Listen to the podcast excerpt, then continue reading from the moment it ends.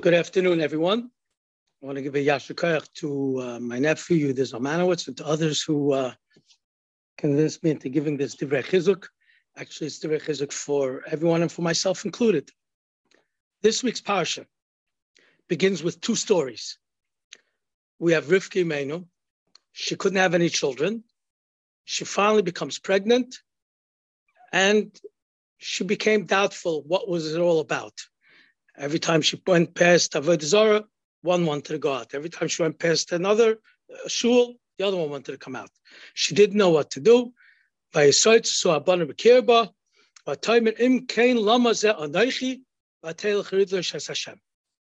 didn't know what it was, what, what's going on.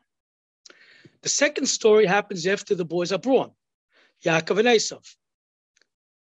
And all of a sudden, Esav is coming from the field, and Yaakov says to Esav, Sell me your Bukhar.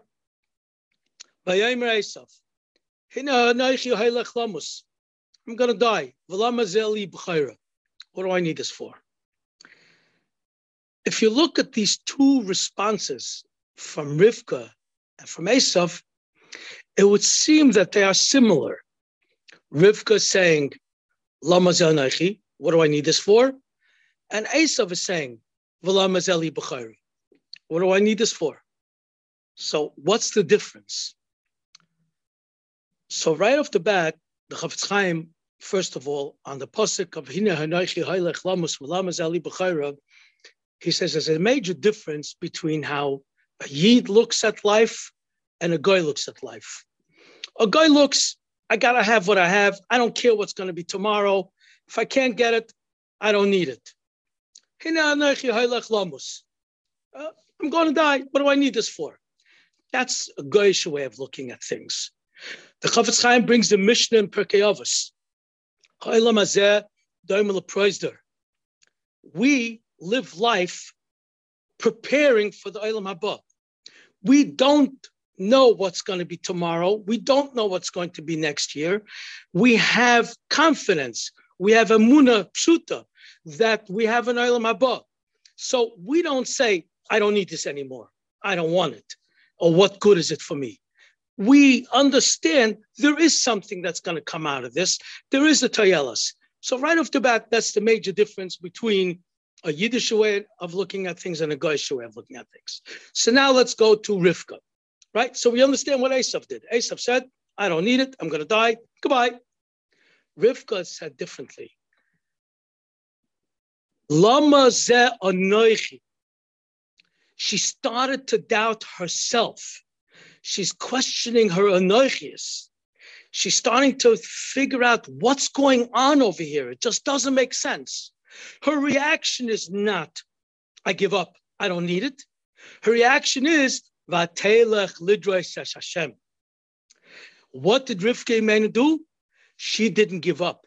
She went to Besmedrash of Shem Ve'ever to find out what is going on over here. What am I doing? Maybe there's something I'm not doing right. Do others have this kind of a problem?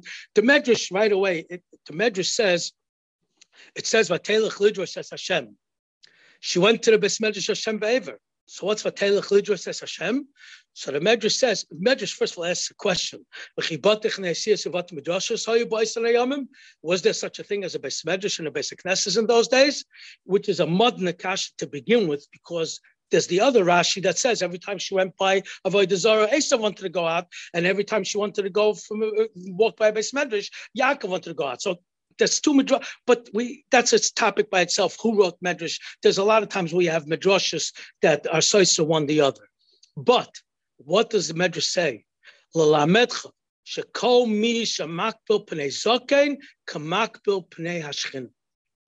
If you go to ask advice from a zokein, if she went to the to, to the Medrash of Shem Ever that means she had a muna and she was asking advice from a zaken. That's like she went to the Eibishter.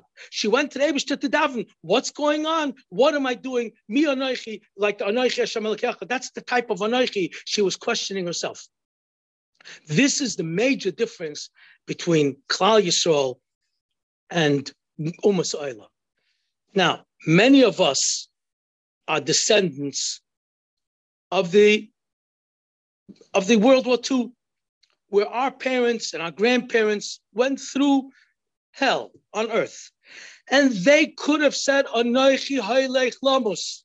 going to die. What do we need this for?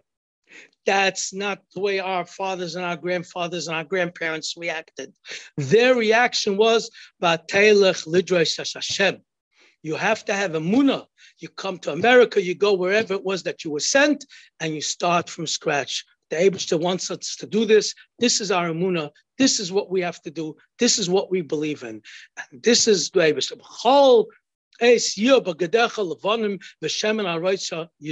What does that mean?